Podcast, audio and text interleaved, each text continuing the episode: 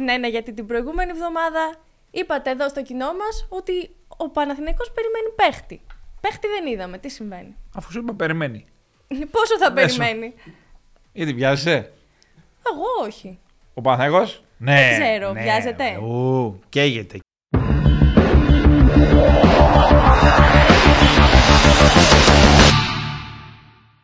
Γεια σας, μία ακόμη εκπομπή Πάρε Βάλε με την Άντια Βελέτζα. Τον Τόλι Κοτζιά. Τι έγινε, Νάντια μου; Τι έγινε, γενικά Πώς τι είσαι; έγινε. Πώς Εντάξει, είσαι; δεν είμαι πολύ χαρούμενη. Χάσαμε χθες. Χάσατε εννοείς την Κυριακή. Γιατί η εκπομπή όπως πάντα λέμε γράφεται. Αυτή η εκπομπή θα γραφτεί, μάλλον γράφεται Δευτέρα μεσημέρι, αλλά θα έχουμε και ένα κομμάτι Τρίτη πρωί που κάτι ετοιμάζεις εσύ. Χάσατε εφαώς με; Με άρχο λαργού. πόσο; Με χάσαμε έτσι ωραίους 17 πόντους. Α, εσείς δεν Παίξαμε χάσατε. αμινάρα, φάγαμε 73 τρομερούς πόντους. 56-73. Ναι. Πόσους έβαλες; Πρέπει να βάλα και 5. Μόνο. Ούτε άμυνα δεν ούτε Κακό επίθεση. ε; φεγγάρι. Άμυνα, ναι. Το φεγγάρι μου λίγο. Έχουμε, έχουμε βιντεάκια από το μάτς. Έχουμε γιατί θα μας δείξει τρίωρο ο coach σήμερα βίντεο. Ευχαριστούμε coach για το μόνο μας ρεπό που θα δούμε τρεις ώρες βίντεο. Ε, ναι, πρέπει να δείτε. Σαν τον Ανταμάν δηλαδή. Ε. ε; Εντάξει, δεν έχει άδικο. ο κότσος Γεωργουδάκης; Coach Γεωργουδάκης δεν έχει Είδες, άδικο. το θυμάμαι, ε. Να Coach, μην λες. κόψε κάτι από το βίντεο τώρα που σε Έτσι, αναφέρουμε έτσι, κιόλας. έτσι. Τρεις ώρες, οπότε το κάνουμε ένα δύο ωράκι. Ο Ατάμαν βέβαια πόσο το είχε, τετράωρο, πεντάωρο, εξάωρο. Τετράωρο. Αλλά είπε να μην λέμε έτσι. Είπε ότι δεν ήταν αλήθεια αυτό. Ε, εντάξει. ε, εντάξει. Ο, είπε- για την προπόνηση είπε ότι δεν ήταν τόσο μεγάλη κλπ. Όταν λέμε προπόνηση εννοούμε και το ζέσταμα, εννοούμε και το βίντεο, εννοούμε και τα πάντα. Εγώ εννοώ προπόνηση και το ξεκίνημα από το σπίτι. Σωστό. Έτσι δεν είναι. Είναι Γιατί ώρα. για να πάω στην Είναι προπόνηση 5 πρέπει να ξεκινήσω 4, να ντυθώ, να γδυθώ, να κάνω, να ράνω. Είναι μια ολόκληρη διαδικασία. Βεβαίως, επαγγελματίες είναι οι μπασκετμπολίστες στο κορυφαίο επίπεδο, αμείβονται ανάλογα. Οπότε όλα ή σχεδόν όλα, γιατί όχι όλα, είναι μέσα στο πρόγραμμα. Η Ευρωλίγκα έχει πάρει φωτιά α, Νάντιά μου. Είχαμε και έχουμε μεγάλα παιχνίδια. Είχαμε μεγάλα παιχνίδια. Είχαμε τον Ολυμπιακό να κατατροπώνει την ΕΦΕΣ με 75-57. Τα είπες εσύ και εγώ δεν σ' άκουσα. Ναι, περίμενα να κερδίσει εύκολα ο Ολυμπιακός γιατί ο ολυμπιακο γίνεται αστακούλης σιγά σιγά. Βέβαια, γράφουμε ε, Δευτέρα μεσημέρι που το βράδυ Δευτέρας έχουμε το μάτι με τον Παδακό, δεν ξέρεις τι μπορεί να γίνει. Αλλά εν πάση περιπτώσει, εντάξει. Ε, Η άμυνα η- του δεν η- νομίζω η- τον προδίδει γενικά. Εντάξει, σε κάποια μάτια μπορεί. Α, με την Αρμάνη δεν τον πρόδωσε η άμυνα, τον πρόδωσε η επίθεση. Ναι, Ε, το μπάσκετ ναι, είναι έτσι είναι. δύο πλευρές. Αλλά η ΕΦΕΣ δεν είναι καλά. Η ΕΦΕΣ που έχασε και στο α, τουρκικό πρωτάθλημα από τη Γαλάτα θέλει χρόνο και αν θα τα καταφέρει. Πάντα αυτό το θέλει χρόνο και υπομονή θέλει, αλλά δεν ξέρεις αν θα τα καταφέρεις. Και ο πρωταθλητής ή ο νικητής είναι ένας. Δεν είναι δύο, τρεις, τέσσερις, πέντε. Ένας κερδίζει. Είναι Πέρσι- μαραθώνιος. Πέρσι κοιμήθηκε ο Θεός και το πήρε η Ρεάλ. Ναι, Έκανε καλά. το μανταρίνι εκεί, το Έγινε πορτοκάλι, το το νεράντζι, χαμός. τι έκανε ο Γιούλ. Δικαίως το πήραν οι άνθρωποι. Αλλά θα σου πω, κοιμήθηκε ο Θεός. Όπως κοιμήθηκε ο Θεός ή περίπου κοιμήθηκε ο Θεός στην ε, κόντρα της Ρεάλ με την Παρτίζαν. Ένα χαστούκι εκεί του πάντερ, αυτά. Χαμός. γύ- Γύρισε τούμπα η σειρά. Αν παίζαν κανονικά, με αν δεν γράφεται βεβαίως η ιστορία, αν παίζαν κανονικά μπασχετικά, η Παρτίζαν είχε το πάνω χέρι, αλλά όλα είναι μέσα στο πρόγραμμα. Αυτό που είναι σίγουρο, αυτό θέλω να πω για την ΕΦΕΣ, ότι με τον ε, Τσάν προπονητή δεν ξέρουμε αν μπορεί να τα καταφέρει. Και αρκετούς νέους Τούρκους, έτσι. Φτιάχνει νομίζω και την επόμενη της ημέρα δεν φτιάχνει. Η επόμενη μέρα δεν φτιάχνεται με Τούρκους. Η επόμενη μέρα φτιάχνεται με πολύ δυνατούς προπονητές και με ξένους παίχτε, με χημεία.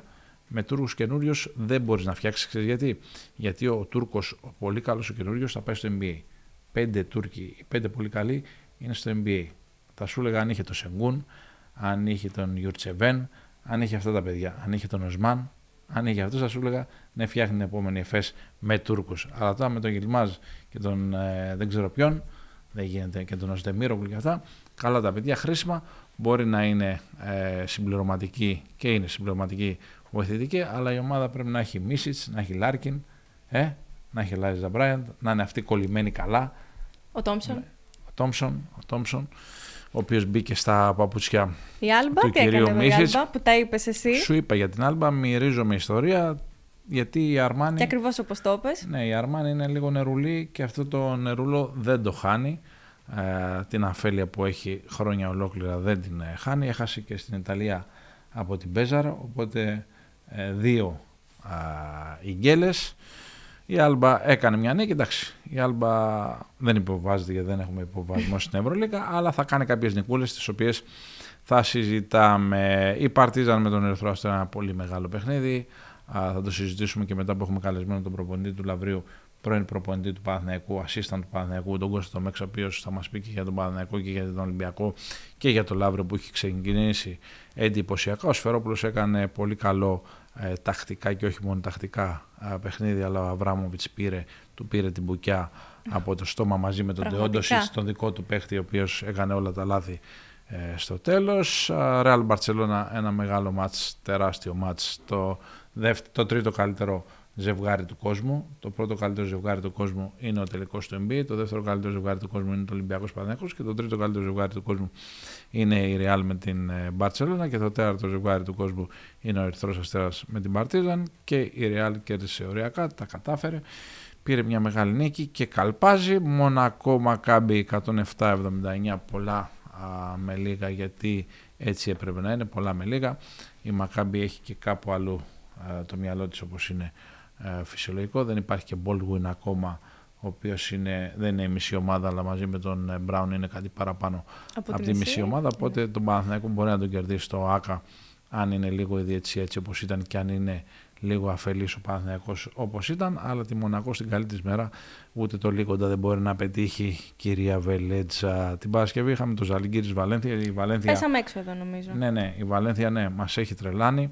Έχει ξεκινήσει εντυπωσιακά. Σου έχω πει ότι έχει ένα πολύ καλό παίχτη που μου αρέσει πολύ, τον Τζάρετ Χάρπερ, τον οποίο τον είχα πετύχει στα αποδητήρια το Suns με τους Bucks ε, και πέρασε δίπλα μου και λοιπά και το ένα και το άλλο και... Όλους έχεις πετύχει για τον Πολμάρο, μας έλεγες. Ε, εντάξει, αφού είμαι στα αποδητήρια δεν απετύχω. Για να πετύχω το Βοσκόπουλο του Πανσεραϊκού, λέω τον ποδοσφαίριστη. Τον παλιό, νομίζω δεν υπάρχει τώρα στο Πανσεραϊκό. Ε, τον είχα πετύχει 1,75. Αλλά είναι διάολος. Μπασκετικός διάολος. Πολύ καλός παίχτη. Βεβαίως ο Μούμπρου στη Βαλένθια δεν στηρίζεται σε έναν παίχτη, αλλά στηρίζεται σε πολύ, σε πολύ περισσότερους και πέτυχαν μια πολύ μεγάλη νίκη. Η Βιλερμπάνο με τον Ποτσέκο το παλέψανε με τη Βίρτους Μπολόνια, αλλά έλειψε το κάτι παραπάνω και η Βίρτους Μπολόνια του Μπάνκι που πάει εξαιρετικά πήρε τη νίκη. Παναθηναϊκός ε, Μπασκόνια Παναθηναϊκός 63-63 προς το τέλος της τρίτης περίοδου, στο τέλος α, υπερίσχυσε η ποσότητα, η ποσότητα, Μήτογλου τρομερός, Λεζόρ τρομερός, διαφορά ύψους ανάμεσα στις ε, δύο ομάδες και νίκη σημαντική για τον Παναθηναϊκό γιατί δεν επιτρέπονταν ε, με εισαγωγικά ε, η ήττα, είχε χάσει τον Αγκάμπη, είχε χάσει από τον Ολυμπιακό, αν έχανε και από την Πασκόνια, ε, το κλείνει το μαγαζί. Δεν μπορούσε να προχωρήσει παραπέρα με τρεις ήττες. Εντάξει, θα προχωρούσε, ρε παιδί μου, αλλά πάση περιπτώσει όταν χάνεις στις πέντε αγωνιστικές τα τρία τα εντός, καλή τα Μαργαρίτα. Και Bayern Φενέρ, η Φενέρ η οποία δείχνει χαρακτήρα, η Φενέρ η οποία παρά τα προβλήματα που έχει δείχνει το συμπαγές του πράγματος. Ε, έχασε ε, το Σεπτέμβριο ένα πολύ καλό παίχτη, τον ε, Νέτο, τον Βραζιλιάνο που ήταν στο NBA, στήριζε πολλά ο Ιτούδης πάνω του. Μέσα στο παιχνίδι βεβαίως είναι και τραυματισμοί. Ο Καλάθης, ο οποίος αν ερχόταν, αν έπαιζε κανονικά ο Νέτο, δεν θα υπήρχε Καλάθης στο μενού, κάπου θα είχε πάει ή θα ήταν παρκαρισμένος. Ο Καλάθης, μαγκιά του και μπράβο του, παίζει και είναι πολύ καλός, ένας παίχτης εγνωσμένης αξίας και η Φενέρ τα πηγαίνει μια χαρά μέχρι στιγμής. Και με όπλο την άμυνα της θα πω εγώ. Έτσι ακριβώς. Για Έτσι ακριβώς. Νάντια, το πάρε βάλε. Powered by Betson. Τι, πού πάει; Πού πάει; Πάμε να συναντήσουμε τον Κώστα Μέξα, τον προπονητή του Λαβρίου. Και πρώην προπονητή του Παναθηναϊκού. Assistant. Assistant. Γεια σου coach, τι κάνεις; Καλησπέρα, καλησπέρα. Καλά εσείς; Ευχαριστούμε που αποδέχτηκες την πρόκληση, πρόσκληση. Έτσι. Και, και λέω 4-0 γιατί τα μάτς για ομάδες σαν το Λαύριο που δεν τις υποτιμώ εννοείται, όλες οι ομάδες σεβόμαστε και τις αγαπάμε εννοείται. Απλά όταν παίζεις με Παναθηναϊκό και Ολυμπιακό εκτός, τα έχω, εντάξει, είναι παιχνίδια εν πολλής για να μην πω τελείως ε, χαμένα. Κάπως έτσι είναι πραγματικότητα. Καλός ή κακός αυτή είναι, οπότε την αποδεχόμαστε. Απλά και ο τρόπος που σε αυτά τα παιχνίδια καμιά φορά παίζεις και λειτουργείς ε, χρειάζεται να είναι σωστός και να μην ξεφεύγεις από αυτό που σε χαρακτηρίζει σαν ομάδα. Μας έχει εκπλήξει το Λαύριο στο ξεκίνημα υπό την έννοια ότι πάμε κανονικά τώρα. Έχει τρεις νίκες ε, και μία ήττα. Μια ομάδα α, καινούρια, ένα καινούριο καθεστώς, καινούργιοι παίχτες, rookie παίχτες όπως συνηθίζει το Λαύριο. Νίκη μέσα στην ΑΕΚ, νίκη ε, εντός έδρας με τον ε, Κολοσσό. Νίκη Με την με τον ΑΕΚ. ΠΑΟΚ. Με τον ΠΑΟΚ, ναι, το είπαμε. Την ΑΕΚ. Με την ΑΕΚ Νίκη εκτός. με τον ΠΑΟΚ. Ήταν με τον ε, Παναθηναϊκό. Εντυπωσιακό ξεκίνημα. Πού το πάμε, πού πάει αυτή η ιστορία; Πού θα πάει ποτέ κανείς δεν μπορεί να ξέρει νομίζω μια ομάδα. Ε, για την ώρα είμαστε ικανοποιημένοι με τον τρόπο που έχουμε μπει στο πρωτάθλημα και με τον τρόπο που γενικά λειτουργούν τα παιδιά από την πρώτη μέρα. Ε, έχουν ε, καλή νοοτροπία τα παιδιά γενικά, καλό χαρακτήρα, ε, δουλεύουν καλά.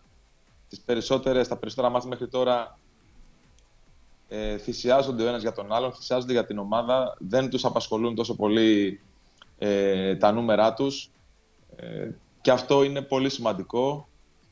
Επίσης, η αντίδραση που βγάλαμε μετά τον Παναθηναϊκό για μένα επίσης είναι σημαντική. Γιατί στην Παναθηναϊκό είχαμε μια εικόνα όχι αυτή που θέλουμε. Δεν μιλάω για την ήττα ή τη διαφορά κτλ. Είναι ο τρόπος με τον οποίο προσεγγίσαμε το παιχνίδι πνευματικά και αγωνιστικά, που ήταν τελείως λάθος.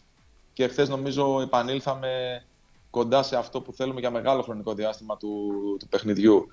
Από εκεί και πέρα συνεχίζουμε τη δουλειά. Ακόμα είναι τέλειο Οκτώβριο, αρχές Νοέμβρη, μπαίνει σιγά σιγά Νοέμβρη. Είναι πολύ νωρίς το πρωτάθλημα. Ε, και όπως είπατε, έχουμε νεανική ομάδα. Φυσικά, φέτος σε σχέση με τα προηγούμενα χρόνια, έχουμε την τύχη να έχουμε και 3-4 παιδιά έμπειρα, τα οποία πραγματικά βοηθάνε πάρα πολύ και τους νεαρότερους και τους Αμερικάνους και τους Έλληνες ε, να προσεγγίζουν και την κάθε μέρα στην προπόνηση αλλά και κάθε παιχνίδι με τον τρόπο που πρέπει στη δική μας τη λίγα. Γιατί εδώ στην Ελλάδα κάθε αγώνας είναι σημαντικός, κάθε παιχνίδι είναι πολύ δύσκολο και αν δεν είσαι έτοιμος ε, πέρα από το τακτικό κομμάτι και πνευματικά, ε, πολύ δύσκολα τα καταφέρνεις. Πάντως είναι εντυπωσιακό το ξεκίνημα του Λαβρίου. Είναι πολύ καλό και το ξεκίνημα των ε, rookies παιχτών, δηλαδή ο Ντε Τζούλιος, ο Καστανέδα, ο Μουρ. Έχουν μπει, όχι ακριβώς αν είναι πολύ έμπειροι παίχτες, αλλά ανταπεξέρχονται πολύ καλά. Ναι, μέχρι Που είναι τώρα αυτή δύσκολο αλήθεια. για δεν ένα είναι rookie εύκολο, παίχτη. Δεν είναι εύκολο, είναι πολύ δύσκολο. Κοιτάξτε, περάσαμε στα φιλικά τους τριγμούς μας όσον αφορά το κομμάτι αυτό, αλλά εκείνη τη στιγμή θεώρησα σωστό να τους ε, αφήσω να, να κάνουν λάθη. Δηλαδή στα φιλικά κάνανε, κάναμε αρκετά λάθη εύκολα, ε, τα οποία ήταν φυσιολογικά για την κατάσταση των παιδιών αυτών που πέσαν πρώτη φορά στην Ευρώπη. Αλλά είχα πάρει μια απόφαση εξ αρχής ότι πρέπει να τους στηρίξω και για να γίνει αυτό πρέπει να μάθουμε μέσα από τα λάθη τους. Ε, είναι πολύ σημαντικό ότι όλοι οι παίχτες μας, και ειδικά οι rookie, ε, δείχνουν, έχουν τη διάθεση και δείχνουν τη διάθεση να μάθουν από τα λάθη. Δεν έχουν ε, την οτροπία, οκ, εντάξει, αλλά θα το κάνω με τον τρόπο μου. Ε, αφήνουμε λίγο το ένστικτό τους γιατί έχουν καλό μπασκετικό ένστικτο, ειδικά στο σκοράρισμα. Αλλά νομίζω καταλαβαίνουν και θέλουν να μάθουν και να βελτιωθούν. Και αυτό είναι πολύ σημαντικό. Και γι' αυτό πιστεύω ότι και η ομάδα αυτή τη στιγμή παρουσιάζει μια καλή εικόνα. Γιατί τα παιδιά αυτά πραγματικά, μαζί με τους υπόλοιπους φυσικά, αλλά επειδή μιλάμε για τους Ρούκι τώρα, ε, δείχνουν τη διάθεση, με εξαίρεση το μάτι του Παναθηναϊκού, να παίξουν το παιχνίδι και όπως θέλει η ομάδα, αλλά και όπως πιστεύω εμείς θα τους βοηθήσει να πάνε στο επόμενο επίπεδο κάποια στιγμή. Coach, να σε ρωτήσω, τι θα θεωρηθεί για σένα επιτυχία τη φετινή σεζόν, να δεις ένα γεμάτο γήπεδο όπως είδαμε ότι πλέον έχει το Λαύριο, να κάνει ίσως Αυτό- κάποιος παίκτης το step up; Αυτό το πρώτο Τι που θεωρείς είπατε επιτυχία; για μας είναι πολύ σημαντικό, γιατί τα προηγούμενα χρόνια, τα τελευταία χρόνια λίγο ε, δεν ξέρω τους λόγους να σου πω την αλήθεια, γιατί εγώ είμαι πολύ καινούργιος εδώ. Α- Αυτό που είπαμε στην τηλεόραση ήταν μια εικόνα στις κερκίδες, όχι αυτή που έπρεπε και για την πορεία της ομάδας όλα αυτά τα χρόνια, στην Α1. Ε, αλλά αυτό που τώρα δύο, τελευταία, δύο πρώτα μάτια της χρονιάς εμείς βιώνουμε στο, στο γήπεδο, αλλά όπως είπα και χθες στις δηλώσεις και στην καθημερινότητά μας εδώ στην πόλη του Λαβρίου όλοι μας και από τους ανθρώπους της ομάδας αλλά και από τον απλό κόσμο ε, του Λαβρίου, από τους ανθρώπους των επιχειρήσεων κτλ. που συνεργάζεται η ομάδα ακόμα και όχι μόνο αυτούς. Ε, η ζεστασιά και η αγάπη που παίρνουμε είναι πολύ σημαντική και μας βοηθάει όλους στην καθημερινότητά μας ε, να είμαστε πολύ ήρεμοι και να αφοσιωμένοι στο στόχο μας. Έχουμε Κάρτερ, έχουμε ε, Διαλό. Μπορούμε να περιμένουμε κάτι από τους ξένους του Λαβρίου, να κάνουν το Αυτό κάτι πολύ θα- παραπάνω; Νομίζω θα κάνουν τα παιδιά τα περισσότερα θα κάνουν το επόμενο βήμα. Νομίζω έχουν τα στοιχεία για να παίξουν παραπάνω. Τώρα το που θα φτάσουν ακριβώς, αυτό είναι και κάποιες φορές και θέμα και συγκυριών και τύχης και ατζέντιδων και πολλών, παρασ- πολλών καταστάσεων και παραμέτρων. Ε, αλλά νομίζω δείχνουν ότι έχουν ε, την πρώτη ύλη περισσότεροι από αυτούς για να πάνε ένα, ένα βήμα παραπέρα στην καριέρα τους. Ε, μακάρι να συνεχίσουν έτσι με την ίδια νοοτροπία και όχι μόνο φέτος και γενικότερα και να πετύχουν ο καθένας τους στόχους ε, που έχει στην ε, μπασκετική του καριέρα.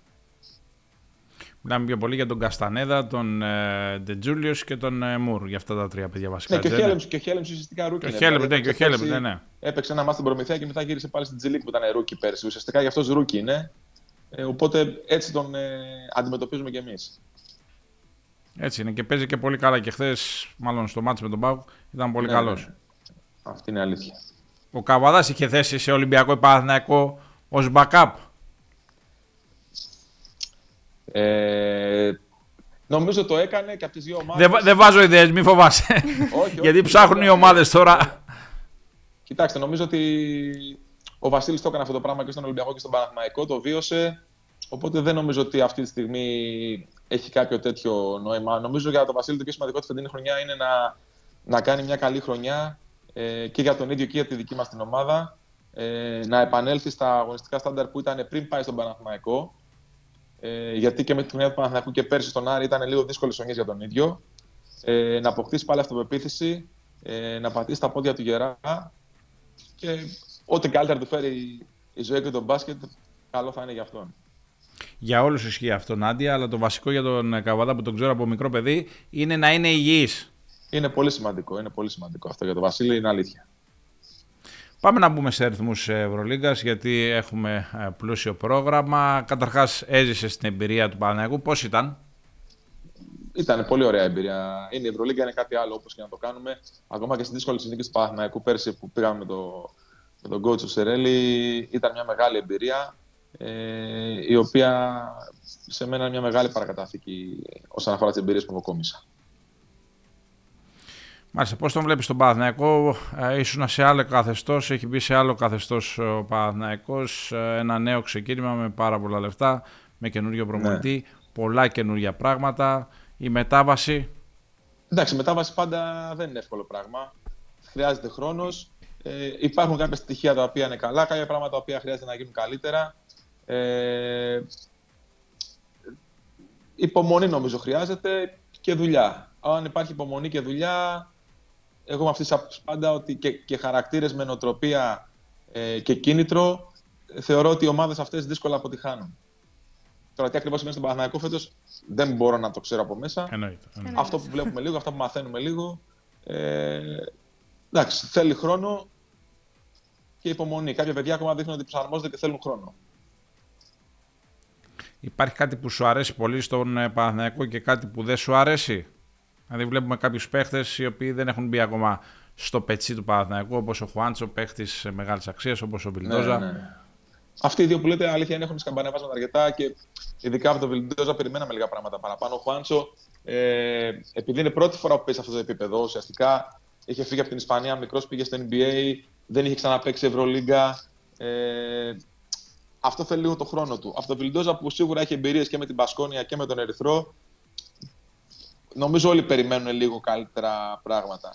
Απ' την άλλη, είναι εντυπωσιακός ο τρόπος για μένα που ο Ντίνος ο Μίτογλου έχει επανέλθει στο, στο προσκήνιο. Δηλαδή, μετά από 1,5 χρόνο έξω, με τραυματισμό στην εθνική, τραυματισμό στον Παναθηναϊκό και η εικόνα που έχει στα δύο πρώτα μάτς, που ακόμα σίγουρα δεν είναι 100%. Βλέπουμε από τον τρόπο που κινείται μες στο γήπεδο ε, η ταχύτητα με την οποία παίζει, που δεν είναι στο 100%, αυτό είναι δεδομένο. Ε, το impact που έχει στο παιχνίδι είναι, είναι τρομερό και το αξίζουν συγχαρητήρια και μακάρι να συνεχίσει έτσι. Είναι εντύπωσή μου. Α, εντάξει, όλα τα παιδιά τα ξέρουμε από μικρά, όπως και εσύ coach τα ξέρεις πολύ καλύτερα από εμά. Βλέπω πολύ βελτιωμένο το Μίτογλου. Δεν το βλέπω μόνο φρέσκο. Ε, έχει ανοίξει πολύ το παιχνίδι του και κυρίως στο επιθετικό κομμάτι. Ναι, νομίζω ε, επειδή ήταν αυτό το διάστημα νομίζω στη Θεσσαλονίκη κατά κύριο λόγο όλο αυτό το καιρό που ήταν με τιμωρημένο και και ξέρω ότι δούλευε αρκετά. Ε, είναι δεδομένο ότι έχει δουλέψει κάποια πράγματα στο παιχνίδι του, κάποιες αδυναμίες. Έχει, έχει κάνει πιο σταθερό το σουτ από την περιφέρεια. Τουλάχιστον σε αυτό το ξεκίνημα σουτάρει ε, με μεγάλη αυτοπεποίθηση, χωρίς δεύτερη σκέψη. Ε, και είναι πολύ σημαντικό αυτό. Είναι πολύ σημαντικό. Ένα παιδί το οποίο το χρειάζεται πραγματικά και το ελληνικό μπάσκετ. Γιατί έχουμε ε, έλλειψη στους ψηλούς, παίζει δύο θέσεις, ε, έχει εμπειρίες πλέον. Νομίζω είναι, είναι σημαντικό να είναι ο Μητογλου καλά. Είχαμε το Μίτογλου στο Wake Forest, ο οποίος την έπαιρνε την μπάλα και την κάπνιζε. Ήρθε εδώ, το ψιλοέκοψε αυτό και τώρα νομίζουμε, όχι μάλλον, βλέπουμε ότι το ξανάβαλε. Το παίρνω την μπάλα και σου στάρω κατευθείαν. Ναι, χρειάζεται αυτό. Είναι ένα παιδί το οποίο σου στάρει καλά. Δεν, εντάξει, δεν θα πούμε ότι είναι αυτή τη στιγμή 45% τρίποντο, παρόλο που στάρει περίπου εκεί αυτό το διάστημα.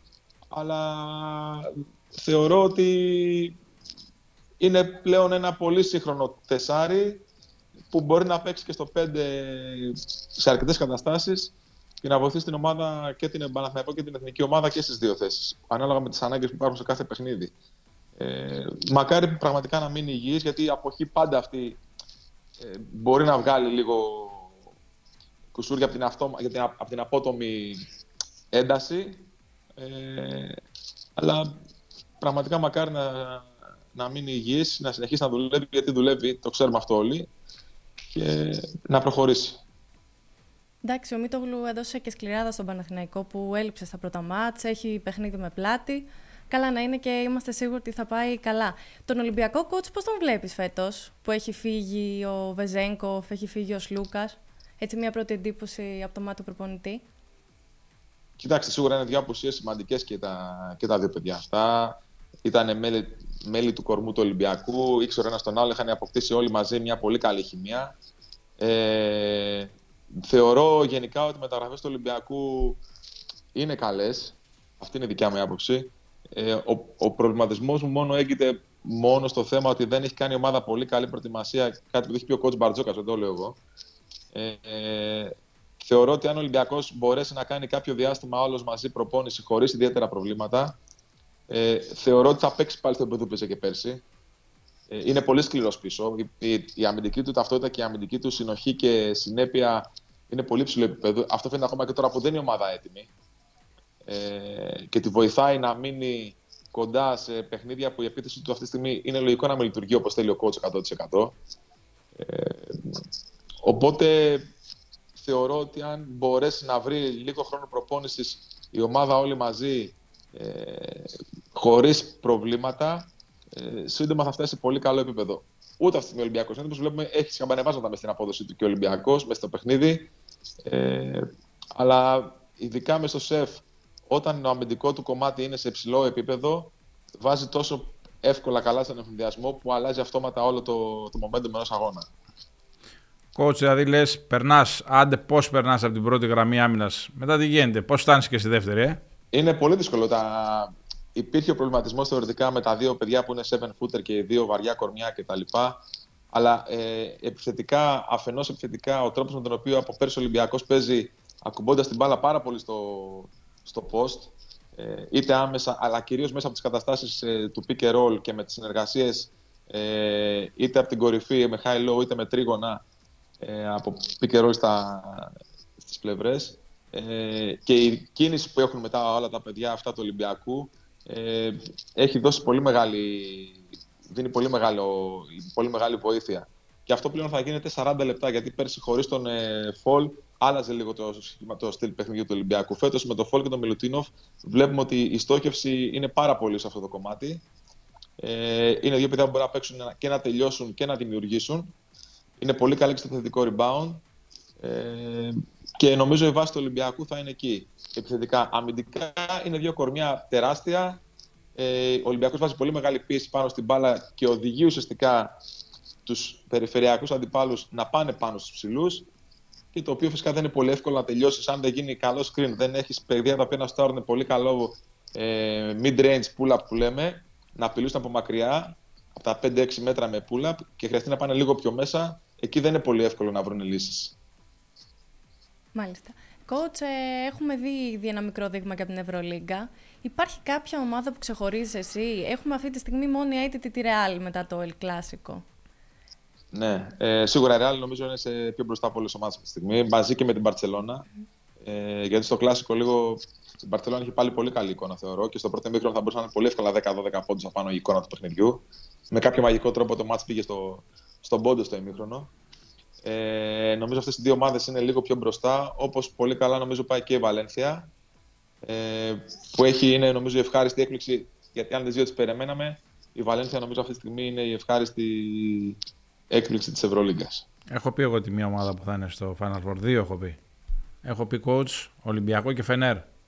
Η Διάδα. Για μένα. Ε, ναι, δεν, ε, δεν αποκλείται. Και η Φενέρ νομίζω είναι, η Φενέρ νομίζω είναι καλύτερα από πέρσι. Ε, έχω την αίσθηση ότι είναι πιο ευδιάκριτη και η ρόλη είναι λίγο πιο σκληρή. Ε, πιο κοντά ίσως αυτό που έχει στο μυαλό του σαν τρόπο παιχνιδιού ο coach του φέτος που έκανε την ομάδα εξ αρχής ε, με τις προστίκες που ήθελε να κάνει. Ε, για την ώρα βγάζει στην Ευρωλίγκα, βγάζει νομίζω καλό πρόσωπο. Και επιτέλους έχουμε και Σφερόπουλο. Ναι, Έχουμε επιστροφή. και Σφερόπουλο Ναι. στον πάγκο ομάδας Ευρωλίγα. Ένας σπουδαίος coach, Ερθρό Αστέρας. Ναι, ήταν, και, ήταν καιρός νομίζω να γυρίσει ο coach πίσω στους πάγκους. Έμεινε αρκετό καιρό έξω και η πρώτη εικόνα του Αστέρα μέσα στην Παρτιζάν ήταν πάρα πολύ καλή. Εντάξει, στο τέλος έγιναν ε, φοβερά πράγματα με τον τρόπο που γύρισε το παιχνίδι. Αυτό που έκανε ο Αβράμοβιτς στο τέλος και ο Σμάιλαγκητ ήταν. ε, Νομίζω ο κόσμος του σώθησε και τα κάνει αυτά τα πράγματα. Δεν γίνονται υπονορμά συνθήκε ή χαμένες βολές τώρα του Τεόντοσιτς. Έγιναν πολλά για να γυρίσει αυτό το παιχνίδι στο τέλος. Αλλά η εικόνα του Αστέρα σε μεγάλο βαθμό ήταν πολύ καλή και εγώ γενικά το ρόστερ του Αστέρα μένα μου αρέσει, να σου πω την αλήθεια. Ε, θεωρώ ότι αν συνέλθουν λίγο γρήγορα και κάνουν κάποιες νίκες για να μην τους πάρει η κάτω βόλτα στην Ευρωλίγκα, αν σε πάρει κάτω βόλτα είναι πολύ δύσκολο να σηκώσει κεφάλι μετά. Ε, είναι καλή ομάδα, θεωρώ. Ο Αβράμοβιτς είναι ο Λαρετζάκης της Παρτίζαν. Αβράμοβιτς είναι τρομερός. Ενώ Ο ε, πέρσι- αλλάζει το παιχνίδι. Μπορεί να αλλάξει Είναι- το παιχνίδι. Ναι, ναι, game, Game game changer. changer και κάθαρα έχει, πάει- του έχει δώσει το ρόλο αυτό ο coach από, από πέρσι και μπαίνει και το κάνει σε, σε πολύ ψηλό βαθμό, σε πολύ ψηλό επίπεδο. Σε πολύ ψηλό επίπεδο. Έχει αλλάξει το παιχνίδι του πάρα πολύ.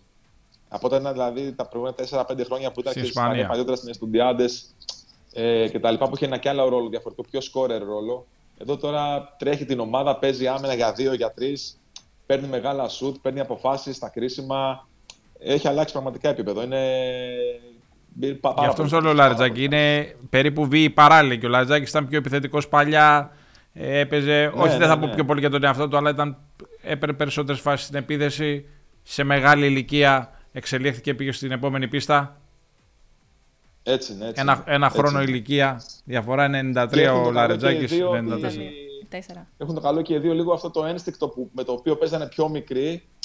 Ε, δεν το έχουν αφήσει. Όσο και αν καμιά φορά μας προπονητές λίγο μας τρελαίνει αυτό το πράγμα, με κάποιες επιλογές και κάποιες αποφάσεις. Ε, Το θες και αυτό. είναι στιγμές που, είναι στιγμές που σε κάποια μάτς αυτό το ένστικτο δίνει νίκες. Δίνει νίκες. Αυτή είναι η πραγματικότητα. Όσο και αν δεν μας αρέσει κάποιες φορές σε εμάς προπονητές γιατί τρελαινόμαστε. Μάλιστα. Να κλείσουμε και με την ερώτηση του αιώνα. Ποια είναι η ερώτηση του αιώνα; Πώς είναι η ζωή στο Λαύριο; Α, Η ζωή στο Λαύριο είναι πάρα πολύ Είναι, όντως. ε, δίπλα στη Ναι, θάλασσα. εγώ περνάω πάρα πολύ καλά, να ξέρετε. Δηλαδή, είναι ήσυχα, όλα είναι πολύ κοντά το ένα με το άλλο. Το αμάξι το παίρνουμε από συνήθεια, να το πω έτσι, το παίρνω. Ε, οι άνθρωποι είναι εδώ πολύ φιλικοί και μες στην ομάδα με έχουν αγκαλιάσει την πρώτη στιγμή. Έχουμε βρει κώδικες επικοινωνίας και επαφής. Ε, και όπως είπα και πριν, και ο κόσμος γενικά δείχνει να αγκαλιάζει την ομάδα σιγά-σιγά.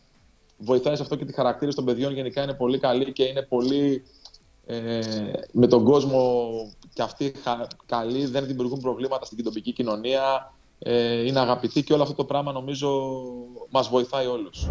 Coach, ε, είχαμε το ντέρμπι των αιωνίων χθες για την Basket League. Ε, νικητής ήταν ο Παναθηναϊκός. Θέλω να μας κάνεις ένα σχόλιο για το μάτς. Πού πιστεύεις ότι κρίθηκε; Ναι, νομίζω είδαμε ένα ποιοτικά όχι πολύ καλό παιχνίδι, αλήθεια είναι γενικά. Ε, Χαμηλό το σκορ. Αλλά θεωρώ ότι ο Παναθηναϊκός έδειξε στο μεγαλύτερο μέρος του αγώνα ότι ήταν πιο έτοιμος πρώτα απ' όλα πνευματικά χθες. Και νομίζω από τις δηλώσεις του coach Μπαρτζόκα αυτό το συμπέρασμα βγαίνει.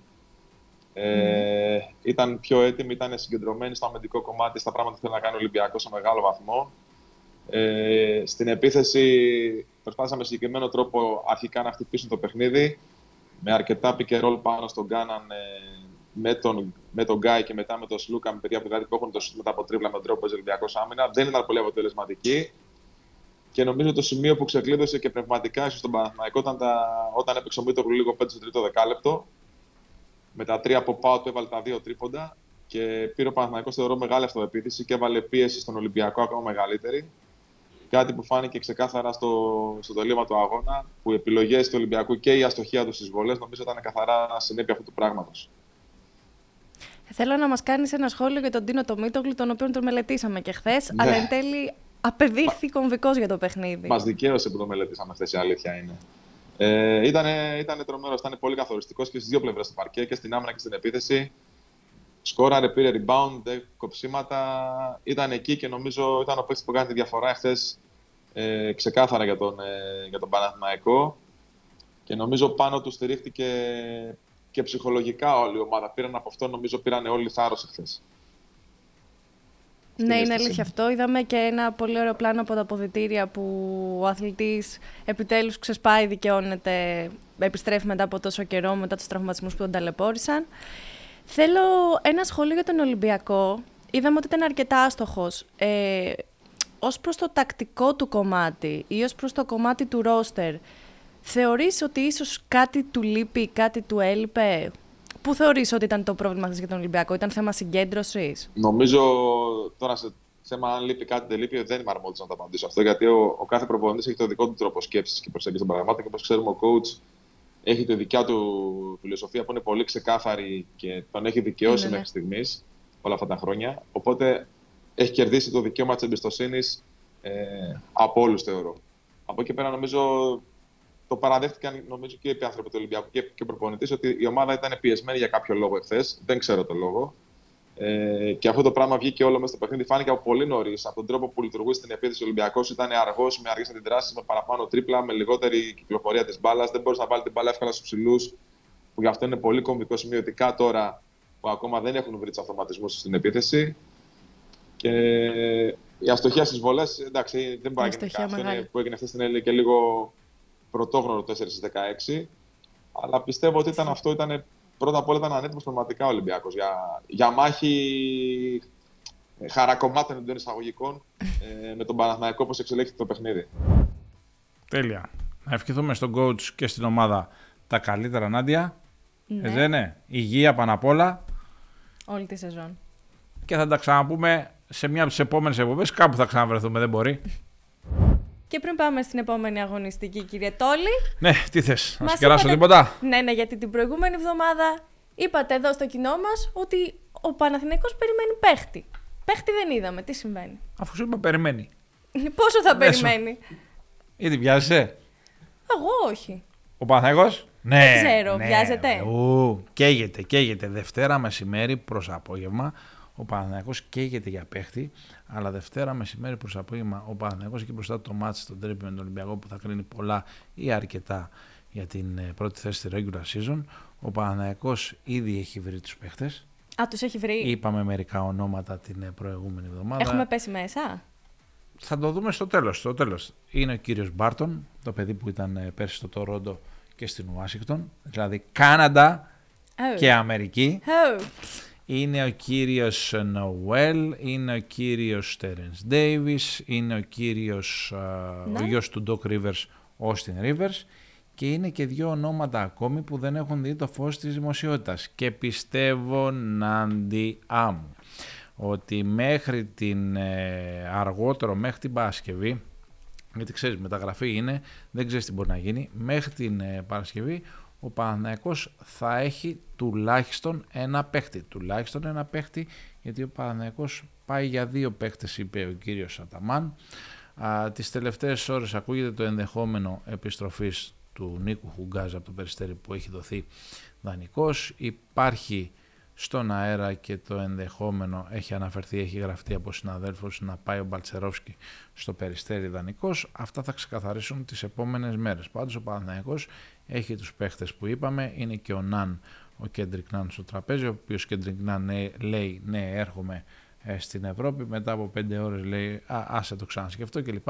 Γιατί οι παίχτες αυτοί περιμένουν το NBA, περιμένουν μήπως βρουν ομάδα στο NBA, έχουν ανοιχτεί και την πόρτα της Ευρώπης και ανάλογα πώς θα πάνε τα πράγματα αποφασίζουν. Οπότε ο Παναθηναϊκός τον ήθελε τον παίχτη ε, χθες προχθές, ναι. Αλλά δεν είναι και εύκολο να τον πάρει γιατί είπαμε ότι οι δυσκολίες έχουν να κάνουν με το ότι τα είπε περισσότερα και παιδιά. ο coach Αταμάν. Ναι, είπε και χειριστή. Πήγε να πάρει ο Παναθηναϊκός τον Κάρλικ ε, Τζόουνς, ένα παιδί το οποίο ήταν εντυπωσιακό στο παγκόσμιο με τον Νότιο Σουδάν, έχει παίξει στον Ντάλλας, έχει παίξει στον Ντένβερ, έχει παίξει στο Σικάγο. Είναι ένας υδραυλικός παίχτης που μπορεί να περάσει τον παίχτη να σουτάρει και να κάνει όλα αυτά που θέλει ο προπονητής, δηλαδή μια διαδικασία, όχι το ίδιο πράγμα, μια διαδικασία Λάρκιν, αλλά το παιδί είπε ότι περιμένει το NBA. Ξαναλέμε, επειδή έχουμε δει πολλά στις μεταγραφικές διαδικασίες, ότι τα δεδομένα μπορούν να αλλάξουν όχι από μέρα σε μέρα, από ώρα σε ώρα, από λεπτό σε λεπτό και μιας και λέμε με τον Παλτσερός και τη μία μέρα ε, ο Παναθηναϊκός δεν θα πω ότι τον είχε απορρίψει αλλά τον είχε αφήσει στην άκρη και την άλλη πήγε και τον πήρε. Οπότε δεν ξέρεις πώς πάνε τα πράγματα. Έτσι είναι τα δεδομένα, νομίζω σε κάλυψα. Ε, όταν θα προβληθεί η εκπομπή μπορεί να έχει παίχτη ο Παναθηναϊκός, αλλά εμείς μιλάμε ε, Δευτέρα απόγευμα με τα δεδομένα που υπάρχουν. Τι Πάμε έχουμε, στην Πάμε να τα πάρουμε εντάχει, ναι, ε, γιατί ήδη έχει κλείσει πολλή χρόνος. Για πάμε. Πάμε ερυθρό αστέρα με την Bayern. Άσος, Σφερόπουλος, Σφερόπουλος. Η Bayern είναι λίγο ε, ξινή μέχρι στιγμής. Θέλει να γλυκάνει λίγο, ναι, είναι λίγο ξινή αγωνιστικά. Θέλει, θέλει κάτι πιο γλυκό. Δεν έχει πάρει και μπροστά ο Όψη, το οποίο έχει 28% στο τρίποντα. Ένας παίκτης ο οποίος σουτάρει ε, κανονικά με κλειστά τα μάτια και τη βάζει από το σπίτι του. Τρομερό release, πολύ γρήγορος. Φαίνεται Ολυμπιακός ήμουνα πέρσι στο αντίστοιχο παιχνίδι και δεν πίστευα στα μάτια μου με απουσίω Ολυμπιακός και έκανε τη Φενέρ ε, με τα κρεμμυδάκια. Δηλαδή είχε κάνει ίσως το καλύτερο παιχνίδι που έχω δει στη ζωή μου από τον ε, Ολυμπιακό. Ένα παιχνίδι που χάθηκε η μπάλα, ένας καταπληκτικός Ολυμπιακός. Βεβαίως το άλλο παιχνίδι θα είναι πολύ πιο δύσκολο γιατί ε, ένα παιχνίδι με το άλλο δεν μπορεί να είναι ποτέ ή σχεδόν ποτέ τα ίδια. Εγώ δειλά θα πω άσο εδώ, δειλά. Ναι, γιατί; Δεδομένου ότι και οι δύο ομάδες ε, είναι αρκετά αμυντικογενείς, θεωρώ ότι σε αυτή τη φάση η Φενέρ δουλεύει καλύτερα επιθετικά από τον Ολυμπιακό. Ε, σύμφωνα και με τις απουσίες που έχει. Μπορεί να το φτάσει πιο εύκολα το 80, αυτό εννοείς, ε; Αυτό πιστεύω. Πιστεύω ότι άμυνα θα παίξουν και οι δύο ομάδες. Εκτός αν δούμε πάλι κάτι over και πέσω έξω πάλι. Αλλά θεωρώ ότι και λόγω έδρας τίνω προς το Φενέρ. Νομίζω. Μάλιστα. μάλιστα. Mm-hmm. Ζαλγκύρης Βιλερμπάν, Ζαλγκύρης ε, θέλει τη νίκη ε, γιατί έχασε τη Βαλένθια, οπότε δεν επιτρέπεται σε εισαγωγικά δεύτερη εντός έδρας ήττα. Η Βιλερμπάν, με τον Ποτσέκο έχει, όπως λέγω, έχει τσουτσουρέψει ε, οπότε δεν την περιμένω να είναι... Ε, δεν θα είναι αδιάφορη. Όχι αδιάφορη, δεν την περιμένω να είναι εύκολη Ηλία. Θα το παλέψει πάρα πολύ. Έχει κάποιες πολύ καλές μονάδες όπως είναι ο Φρανκ Τζάξον, το παιδί που ήταν ε, στο NBA και θα κερδίσει τις Ζαλγκίρις, αλλά δεν θα κερδίσει τόσο εύκολα όσο περιμένουμε. Το Μακάμπι Ρεάλ δεν υπάρχει. Βαλένθια Άλμπα. Η Άλμπα κέρδισε την Αρμάνι, αλλά είναι πολύ δύσκολο να κάνει την υπέρβαση στην Ισπανία. Ναι. Και το Αρμάνι Μονακό είναι ένα πιο ρευστό παιχνίδι. Μιλάμε για τα μάτια της Πέμπτης. Mm-hmm. Ε, υπό την έννοια ότι η Αρμάνι έχει κάνει κάποιες γκέλες, περιμένεις να αντιδράσει. Η Μονακό α, έχει πάρει. Αρχίζει φόρα, να παίρνει μπρος, ναι, ναι, αρχίζει να παίρνει φόρα. Μπήκε και ο Λόιντ, οπότε εγώ δύο θα... πιστεύω εδώ. Διπλό, διπλό, ναι. Το πιο λογικό είναι το διπλό, ρε παιδί μου.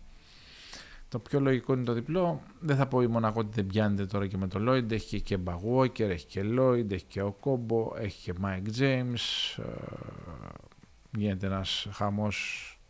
Μία είναι η μπάλα βέβαια, αλλά θα δούμε πώς θα μοιραστεί. Αλλά συμφωνώ μαζί σου ότι πάμε προς το διπλό. Βίρτου Ανατολού. Βίρτου Εφές και αυτό είναι ένα πολύ δύσκολο παιχνίδι με τη Βίρτου να μοιάζει οριακά το φαβορή.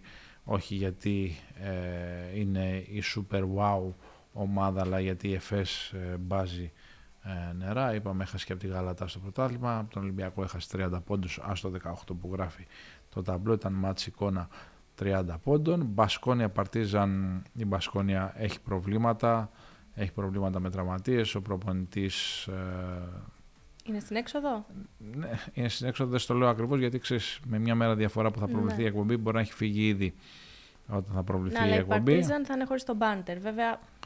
Η Παρτίζαν, ναι, ναι, ναι. Η Παρτίζαν να δούμε και ποιους παίχτες δεν έχουν έρθει. Είδες, σου είπα την προηγούμενη εβδομάδα ότι θα έρθουν παίχτες από το NBA στην Ευρωλίγα, mm-hmm. αλλά μέχρι τώρα δεν έχει έρθει κανείς γιατί ε, υπάρχει αυτή η δυσκολία που υπάρχει και στον Παναθηναϊκό ότι τα παιδιά τα περισσότερα, οι καλοί τουλάχιστον, ε, περιμένουν μήπως συνεχίσουν στο NBA και σκέψω ο Παναθηναϊκός έχει βγει στην αγορά με ένα καράβι χρήματα. Είναι πάρα πολλά τα χρήματα που δίνει ο Παναθηναϊκός και μέχρι ε, Δευτέρα απόγευμα δεν έχει καταφέρει να πάρει παίχτη αλλά είπαμε ότι είναι θέμα χρόνου να τα καταφέρει γιατί είναι ο Παναθηναϊκός, είναι πολύ μεγάλο το brand, έχει πάρει Σλούκα, έχει έναν Γκόμεθ που έσπασε την αγορά που ήταν δύσπιστη για τον ε, Παναθηναϊκό και ε, θα έχει παιχτεί τις επόμενες μέρες ο Παναθηναϊκός τουλάχιστον έναν. Και Μπαρτσελώνα Παναθηναϊκός το παιχνίδι που κλείνει την αγωνιστική. Εντάξει, η Μπαρσελόνα είναι το φαβορί. Είναι το φαβορί, ο πιστεύω. Παναθηναϊκός, αν μπορούμε να το πούμε έτσι, δεν έχει να χάσει τίποτα υπό την έννοια ότι παντού πάει για την νίκη, δεν το συζητάμε. Αλλά άλλα είναι τα παιχνίδια που πρέπει να πάρει και κυρίως της έδρας και τα βατά ε, τα εκτός ε, έδρας παιχνίδια με Άλμπες που λέει και ένας φίλος με Άλμπες και Βιλερμπάν με Άλμπες και Βιλερμπάν Η Μπαρσελόνα θα έχει απουσίες. αλλά θα δούμε ναι, Λαπροβίτολα. ο Λαπροβίτολα είχε πρόβλημα αλλά ξέρεις στις Βέβαια, απουσίες είδαμε και, η Real, ε, και στη Real πώς αντέδρασε η Μπαρσελόνα χωρίς τον Λαπροβίτολα που δεν το περίμενα να πω την αλήθεια μου. Δηλαδή, όταν είδα απουσία Λαπροβίτολα, ο οποίο έχει 8 assist ένα παιχνίδι, λέω πάει η δημιουργία της Μπαρσελόνα. Αλλά εκεί αναστάθηκε βλέπεις σούπερ ναι, ναι. τρομερή Εντάξει, ήταν. έχει και Σατοράνσκι. Θα που είναι μπορούσε καλός να έχει παίκτης. κερδίσει. Και ο Ναι, ναι, Αμπρίνες. Ναι, ναι, ναι. Αυτά, Ναντιά μου, αυτά α, για την ε, Ευρωλίγκα, αυτά για τον ξένο του Παναθηναϊκού. Για τον Ολυμπιακό δεν έχουμε να πούμε κάποιο νέο υπό την έννοια ότι δεν υπάρχει ε, έντονη μεταγραφική καταδίωξη ε, στον Ολυμπιακό και θα τα πούμε πρώτα Θεός την άλλη εβδομάδα. Πριν φύγουμε όμως, να υπενθυμίσουμε ότι το κοινό μας θα μας βρει στο YouTube, στο κανάλι μας στην KingBet κάθε τρίτη κύριε Τόλη και θα μας ακούσει σε όλες τις πλατφόρμες ήχου και στο Spotify στο κανάλι μας. Από εμάς καλή συνέχεια. Γεια σας. Γεια σας. Γεια σας.